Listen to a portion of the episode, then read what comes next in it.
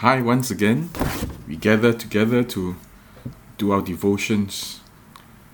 Today I have, well, before that, I just noticed that today is the 25th of our podcast. By now, I'm sure you have lots of questions, um, some counter views, um, perhaps some things that you don't agree with me. Well, um, my contact, my phone number, my email address are found on the website. Um, if you do have questions, feel free to email me and I'll try my best to answer within the next few days. But let's now look at four events of healing. These four events are very remarkable in different ways.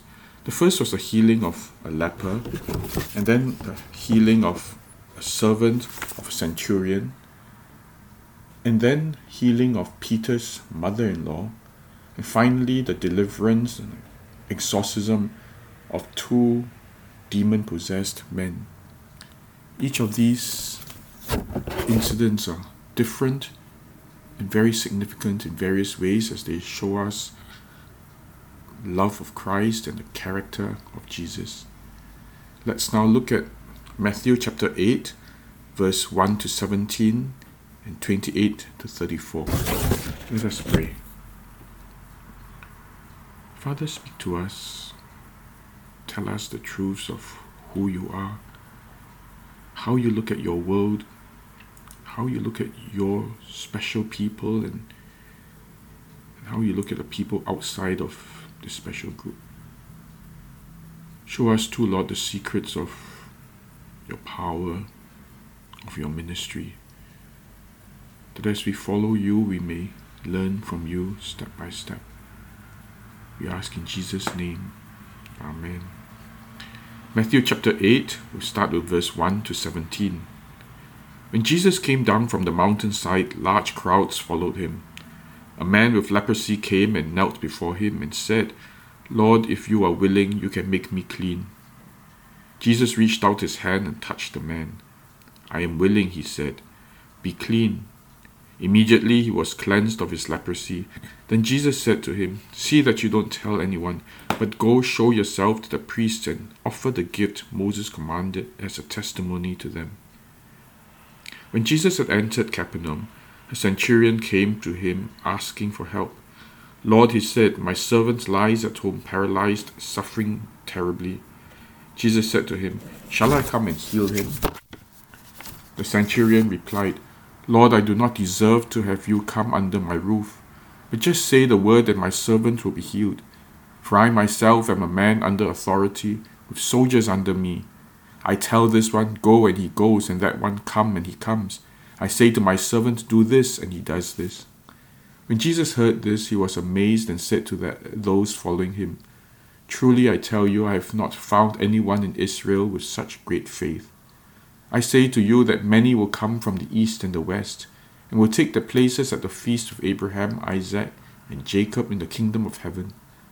But the subjects of the kingdom will be thrown outside into the darkness, where there will be weeping and gnashing of teeth. Then Jesus said to the centurion, Go, let it be done just as you believed it would. And his servant was healed at that moment. When Jesus came into Peter's house, he saw Peter's mother in law lying in bed with a fever. He touched her hand, and the fever left her, and she got up and began to wait on him. When evening came, many who were demon possessed were brought to him, and he drove out the spirits with a word and healed all the sick. This was to fulfill what was spoken through the prophet Isaiah. He took up our infirmities and bore our diseases. And now we jump over to verse 28. When he arrived at the other side in the region of the Gadarenes, two demon possessed men came from the tombs, met him. Coming from the tombs, met him. They were so violent that no one could pass that way. What do you want with us, Son of God? They shouted. Have you come here to torture us before the appointed time? Some distance from them, a large herd of pigs was feeding. The demons begged Jesus, If you drive us out, send us into the herd of pigs. He said to them, Go. So they came out and went into the pigs, and the whole herd rushed down the steep bank into the lake and died in the water.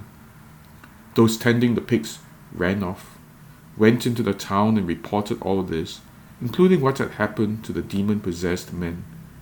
Then the whole town went out to meet Jesus, and when they saw him, they pleaded with him to leave their region. This is the word of the Lord. Thanks be to God. Let's look first at the leper. The leper came to Jesus and knelt before him and said, Lord, if you are willing, you can make me clean. Lepers were meant to, were ordered to stay outside the city. They were to stay away from the population. It's curious that Jesus was near a leper.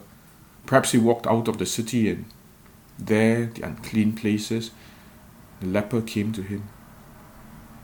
Lepers were considered contagious, infectious, and pretty dangerous.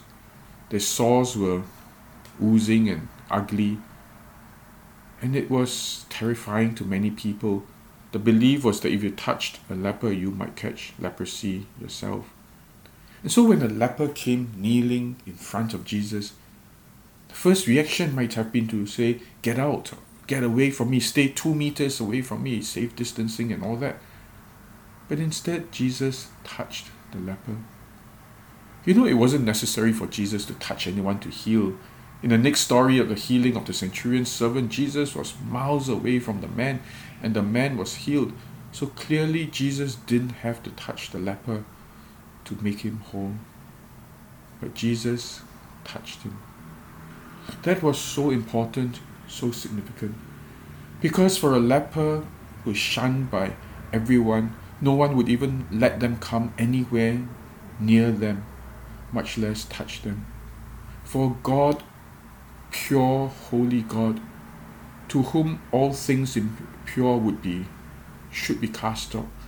for this King of Kings then to touch a leper who probably had not been touched for ages, who had been shunned for ages, the touch itself made so much difference. It showed that he was Jesus was not afraid of him. It showed that Jesus had not rejected him. It showed that Jesus had embraced him. Touching is important in ministry. So often then we touch people whom we feel are safe to touch. But what if someone who had sores, whose body was not exactly the cleanest, came to us. It's often in these circumstances that touch is most important. It is a very human expression of our acceptance and love of another. I had an experience about rot and touch. I was in a church um, and had a healing ministry, just a few of of us together. And every week we would gather at someone's house and pray. And then we would move on to visit someone, anyone who was ill or needed prayer. We were a prayer team. But one day, as we were gathered praying, one of the persons said, You know, we've been praying for lots of people outside, but we've never really prayed for Pastor, and Pastor has a need. I had not shared this need with anyone, but it was very obvious. See, I had a rot on my feet. Started with one toe, the skin started to peel, and then it got infected, it was um, oozing with some fluids and began to stink. I tried to stop it in all ways, wearing slippers and getting medicine and creams. But soon it spread to the second toe and then the third toe, and very soon one whole foot was infected. I don't know how the next thing happened, but the other foot got infected too. I mean, I tried to keep my feet far from each other, but I guess the the germs, the fungus or whatever, moved from one foot to the other, and soon both feet were badly infected. It was quite an awful sight: skin sloughing off, fluids flowing out, leaking out from the flesh. Um, the stench was terrible. I'd seen the doctor a couple of times, given antiseptic cream, given even antibiotics to eat, and nothing seemed to help. And so there I was at the prayer meeting. We were all sitting around in a circle on the floor, and I tucked my feet right under my my bottom, embarrassed and knowing that the smell was just filling the house. Obvious, it was obvious. And so when they said, Well, let's pray for Pastor, he has a need, they looked at me, and then someone commanded me and said, Pastor, stick out your feet. I mean, that was the most embarrassing part, and I thought my feet were well hidden under me. So I st- stuck out my feet. And some crazy person said, Now let's lay hands on Pastor's feet. There was a long silence. No one was prepared to touch, be the first to touch my feet. I mean, after the first one had put his or her feet, her hands around my feet, the rest could put their hands on the first person's hands. But no one wanted of there was a long pause. And then suddenly one lady grabbed my feet and they started to pray. I can never forget this prayer because someone prayed, Pastor, Father, give Pastor baby skin. I felt like Sarah, Abraham's wife, cynical and laughing away. What baby's feet is she talking about? But when we finished praying, said, Amen. Opened our eyes. One of the lady was sobbing very badly. We asked her why she was sobbing. And she said, when one in the team said, Let's lay hands on Pastor's feet, she felt the Spirit prompting her, You put your hands around Pastor's feet. You see, this person had OCD, she had terror, great fear of, of dirt. And now she was asked to place her hands around pair of rotting, stinking feet. And she resisted at first, but clearly no one was putting their hands around his my feet. The Spirit again said to her, Put your hands on Pastor's feet. Obediently and very reluctantly and fearfully, she wrapped her hands around my feet. And then she said, At that moment, the fear left her. Somehow, God had used my filthy, stinking, rotting feet to heal someone of her fear of dirt. But as also as they prayed within a day or two, my skin started drying up, and within a few days, guess what? Real baby skin grew out and replaced the old, sloughing, rotting skin. Touch. Touch is important because it allows us to know that we receive and accept each other. The second incident is that of the centurion. Now, a centurion is an officer of the enemy invading force. These were the oppressors. They were also Gentiles. They worshipped a different god. They worshipped many gods. But this centurion obviously had heard of Jesus' power, and he had a servant whom he cared for. And so humbling himself, he went down to look for Jesus. Then he told Jesus what his need was. Jesus surprisingly offered to go to Centurion's house. Now it's quite rare for any of us healers to want to visit someone of a different faith and go to the house and pray for that person. But Jesus offered, Shall I go to your house? The centurion said, No, it's not necessary. I don't deserve to have you come to my house. But look, I am a commander of physical army and I call my soldiers to do this and do that and they do it. And I believe you can do the same in the spiritual realm. This was very, very unusual insight. Here was a man who worshipped other gods, didn't think very much of the Jewish God, and obviously the Jews being an oppressed group, how powerful could their God be? probably not very powerful. And yet he understood the powers of the spiritual realm. He saw that Jesus indeed was God and he had this great insight that if Jesus really was God, then Jesus had command over his armies everywhere. Jesus didn't have to be present, he could just command his soldiers where the sick man was and ask that this man be healed. Such was the amazing faith of the centurion. But you know what was most significant and amazing, remarkable about this story? Was that Jesus praised the centurion. And not only did he praise him, he said, I've never seen anyone with such faith among my own faith community. Here was a man, an idol worshipper, a Gentile, a commander of an invading force, an enemy. And here Jesus was praising him for his faith. I'm not sure how difficult such praise will be coming from our lips. It would have been tough on the hearers because Jesus then said, you know, at the end of time, many of these people, these idol worshippers, will enter God's kingdom, while those within God's kingdom, within this faith community, will be cast out. How hard that was to hear it.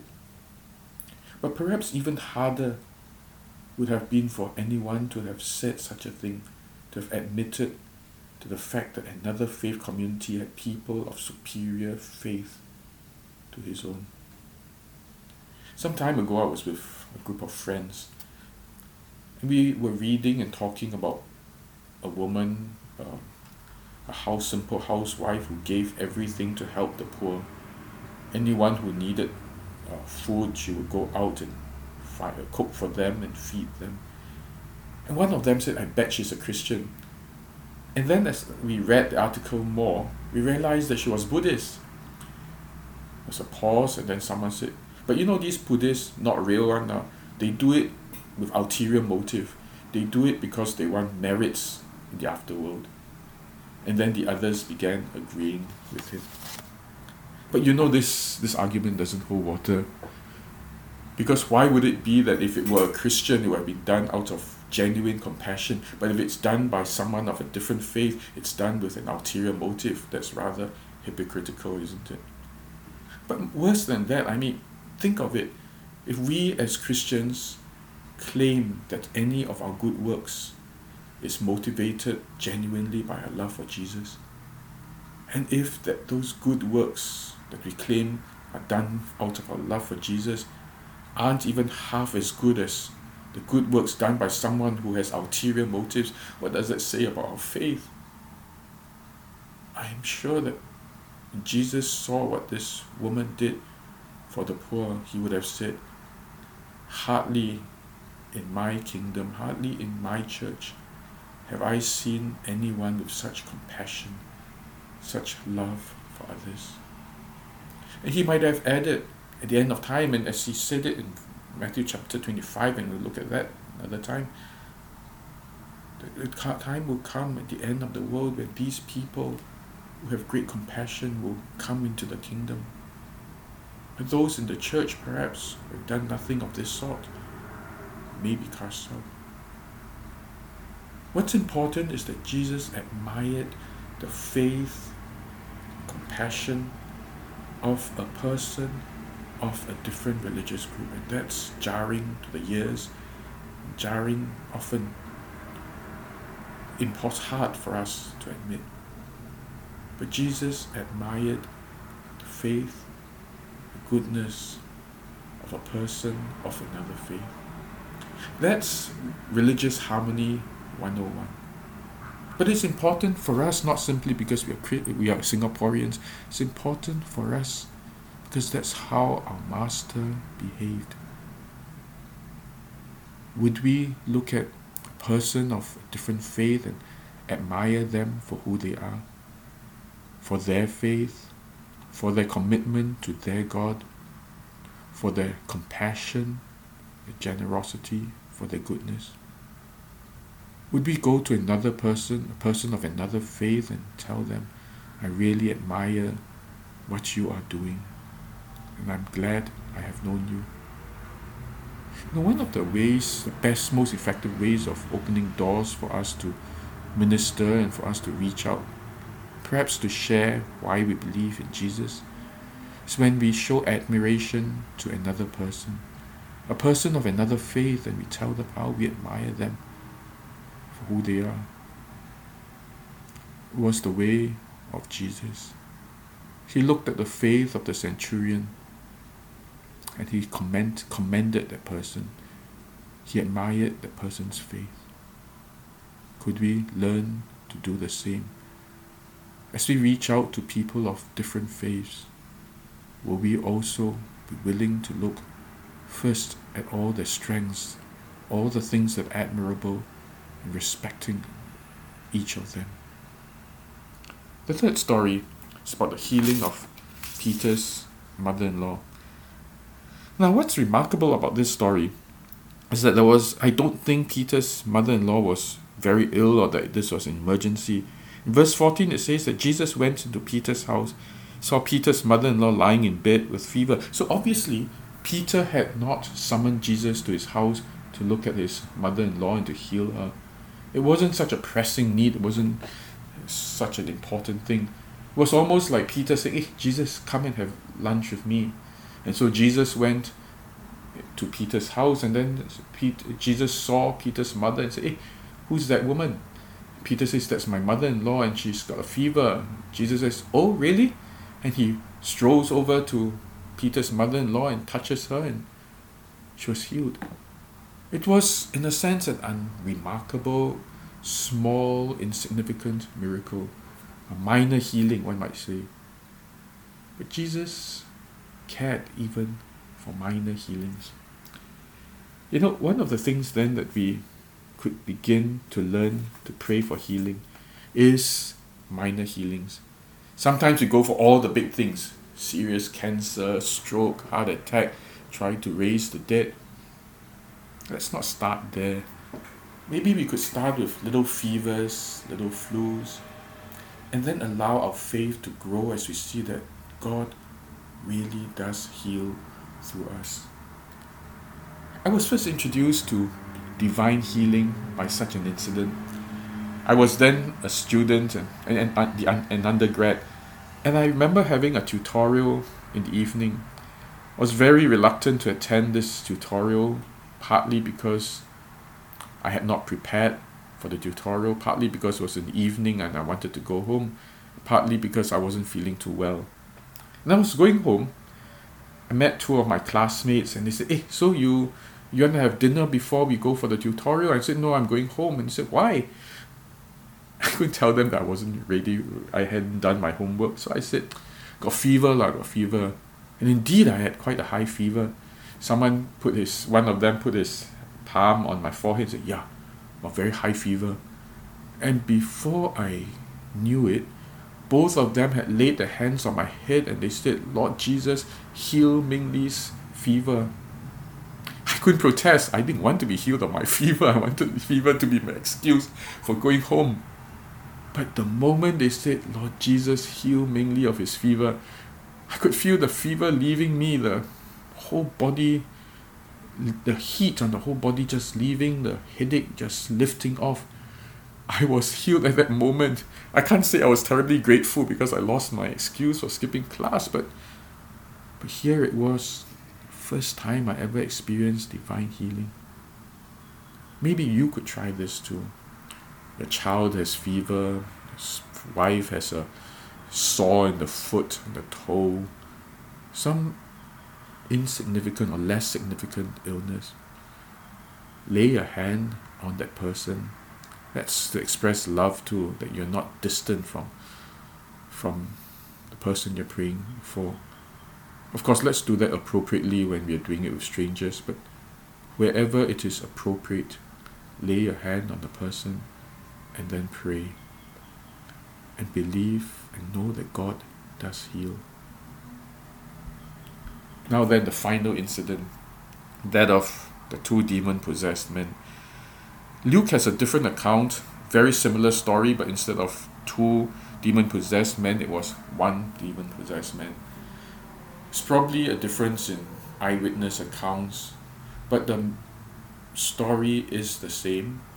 Um, the miracle is the same. Many of the details are the same. Now, what's significant about this? First, Jesus got, yesterday we talked about Jesus getting the boat and there was a storm. Well, Jesus was on his way to this place in Gadarenes. Jesus boarded, went out a boat, went through the lake, knowing that the storm was brewing, putting his all his disciples into great distress. Of course, Jesus wasn't worried he was to calm the storm, but it was a lot of effort. You know, this was one of those miracles where people didn't bring the sick to him or the demon possessed to him. This was one incident when Jesus deliberately, intentionally sought out a man or two men who were tormented by demons. Jesus went out of his way to look for these two men. And think about the effort that Jesus put in. First, he goes into a boat, goes through the lake, knowing that a storm was brewing, braves the storm, and then he goes to that land place. You know, this place is an unclean place. No Jew would go. How do we know that? Well, first, the tombs. No self respecting, clean Jew would walk into a place of tombs unless they, they had to because of funeral, because it is unclean. And Jesus went into the place, a cemetery. Wasn't just that it was an unclean place, a Gentile area. Why do we know that? Because there were pigs nearby. Jews wouldn't rear pigs, and Jews don't eat pigs. So the pigs were being reared for Gentiles. So this was a cemetery in a Gentile area. Looking for who? He wasn't looking for a crowd of people to minister to, a crowd of people to preach the gospel to. He was looking for two men who were so demented they couldn't even ask him for help. Jesus braved all of this, going to an unclean place just to look for two men that he might deliver them from the demons. Think of the effort that Jesus puts in to look for individuals, to look for people. It's a very important lesson for us as we open up our church to people. How much do we go out of our way to allow a person to feel welcomed in our church? You know, often we say, well, if they feel welcome our church, good. If they don't, then got so many other churches they can go elsewhere. It doesn't matter. We don't try very hard to welcome a person.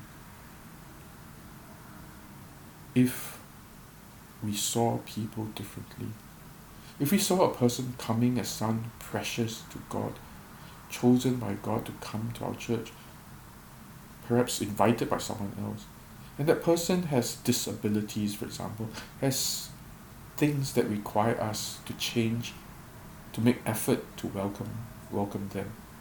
Would we do it? Would we treat them like one of our own children? And we would go out to learn about them and the disabilities. We'd go out to find ways of making our church accessible, making our church welcome to each of these persons, rather than wishing that they would go elsewhere to treasure each of them. Let me tell you another story. Stories about a friend called David. David had spent almost 20 years in prison, but he really wanted to follow Jesus. So when he came, we got him to work with us for a while. While working with us, we introduced him to a cell group in the church. You know, we are constantly doing that, looking for cell groups that are open to receiving ex-prisoners. And so we placed him in the cell group that we knew well and trusted. The cell group people were very friendly and very generous. They met once a week for Bible study, and on Sundays after church, they would go out for lunch together. These were pretty well off people, and so since it was once a week, they would go to a restaurant for lunch.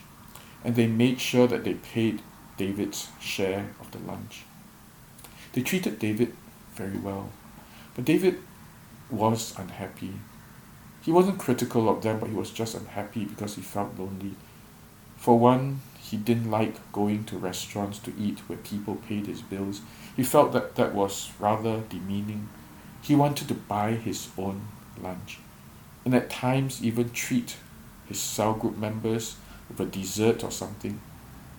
But on his salary, there was no way he could even pay for his own lunch in a restaurant. David wished then that they, they could live a bit simpler, more simply, so he could be like one of them. The other thing that David felt out of place was the conversations. Each of these were senior executives in various companies and they traveled extensively. They were always overseas. And the different countries they went to were like their second home. And so a typical conversation, and I know this because I was at one of their small group meetings, the typical conversation was like, eh so ah you know this shop in paris you know they sell really good foie gras. You want to buy some or not? I I buy for you. The next person says eh I'm going to bangkok. Remember that street? Eh what's that street called ah? You were telling me about that fantastic noodles. I want to go there and taste it. And so most of the conversations centered around the travels centered around the family and the children David had never left the country before. He was not married, he had no children, he felt terribly out of place. And so he wanted to leave the cell group, but he came to consult us first. We told David that this was a good small group because these people loved God, were trying their best. And we suggested he talk to his cell group leader about all these things. And so David went and approached his small group leader and told him why he was so lonely and unhappy. The small group members gathered together and they had a powwow, talked about what they could do about it. And then they came to some rather radical decisions. First, they would have Sunday lunches in hawker centers. And occasionally they happily allowed David to buy them desserts and pay for their meals. It made David very happy that he was able to contribute to the meals. Second, they stopped, they reduced their talk about the travels and started talking about other things, about life, about spiritual growth, about what God was doing in their lives. It was a topic that David very much wanted to talk about because he so much wanted to follow Jesus. And so they changed the conversations to what Jesus was doing in their lives. Maybe the most radical of them all, all of them were really radical, was that they formed two groups. They found out that David loved swimming and running. And so one group would run on alternate days with David. They run long distances. David was a great runner. And along the way, of course, they chatted more and they got to grow closer. The other group went swimming with David. They did so many things just to adjust to one man wanted to follow Jesus but who didn't know how to fit into that group. The happy story is that today David is the assistant pastor of that church, loving them and ministering to them. But you know, we, we really need to look differently at the people who come into our church. Some of them very much like us, some of them very different from us. And some of them really needing an effort from on our part to make them fit and feel at home in our church. How do we look at these persons? They are not inconveniences, they are gifts from God. How much of our lifestyles will we be willing to change just to help them to be a part of us? And this is something that's important for ushers and befrienders especially. You know, your role is not a small role at all. It's not about every Sunday, no better thing to do, just shake hands. It is a very sacred role. And I would suggest this every morning spend some time, or every Sunday morning at least spend some time, maybe 15 minutes, half an hour in private prayer first. And ask God to make you instrument of His grace and His love. You know how powerful that can be. That as you ask God to bless that Sunday, bless the work that you do that Sunday. That you may have good conversation with a person, you may help another visitor or an old time member, whichever, feel loved in the church, in the community. That God will use you mightily to be a blessing to someone in the church, newcomer or an old comer. That God will really, that at the end of that morning you know that you have touched someone's life and that someone has also touched your life. Take that role very seriously and spend time praying that God will use you and bless you in that role.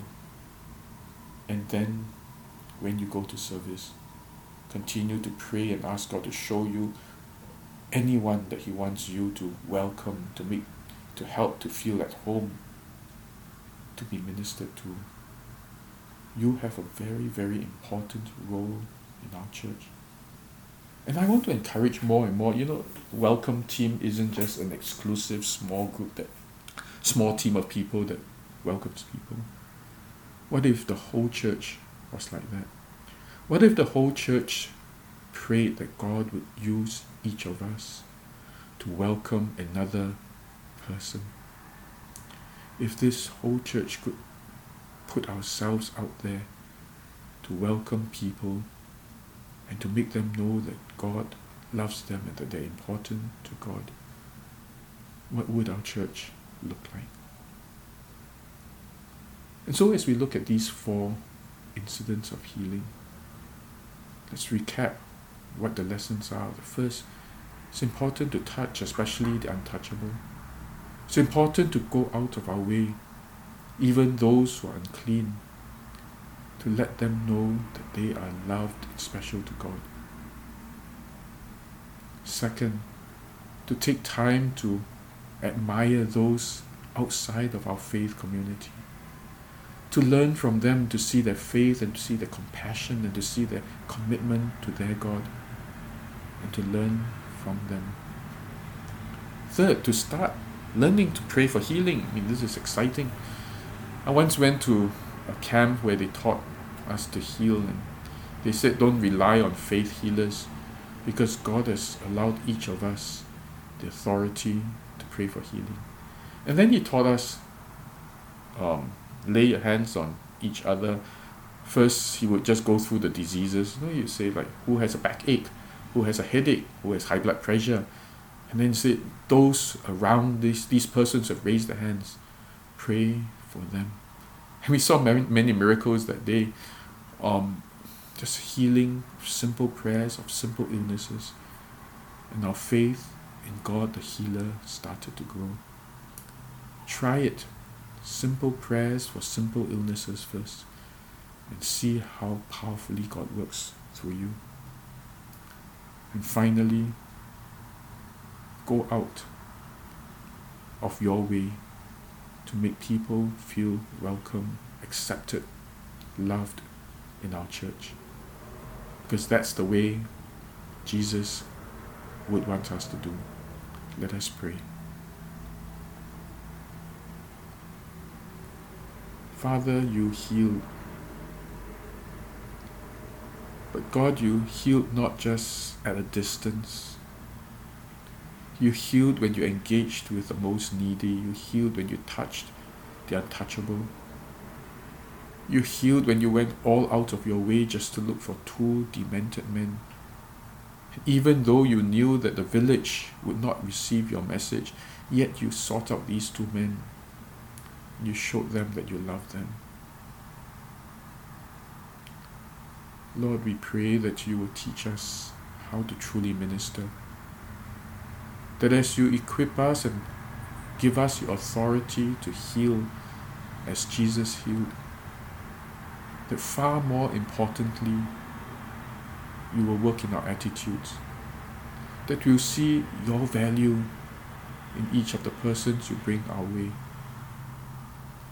Open our eyes, Lord, to see people differently. And to know that healing is not just a miracle, a spectacular show, but healing comes from love. The love that you would spare no cost. You would go all out just to redeem one person. Teach us these principles, we ask in Jesus' name. Amen. Well, today was a unusually long session. Well, we'll see you on Sunday. Um, do come. Once again, an invitation to come for the communion because the communion is very important and significant. It can't be done over TV. It's something where the congregation, the body of Christ, gathers. We recognize Christ among us and Christ ministering to us, giving his life for us. So I hope to see each of you on Sunday. And remember, if you have questions, drop me an email. Thanks and God bless.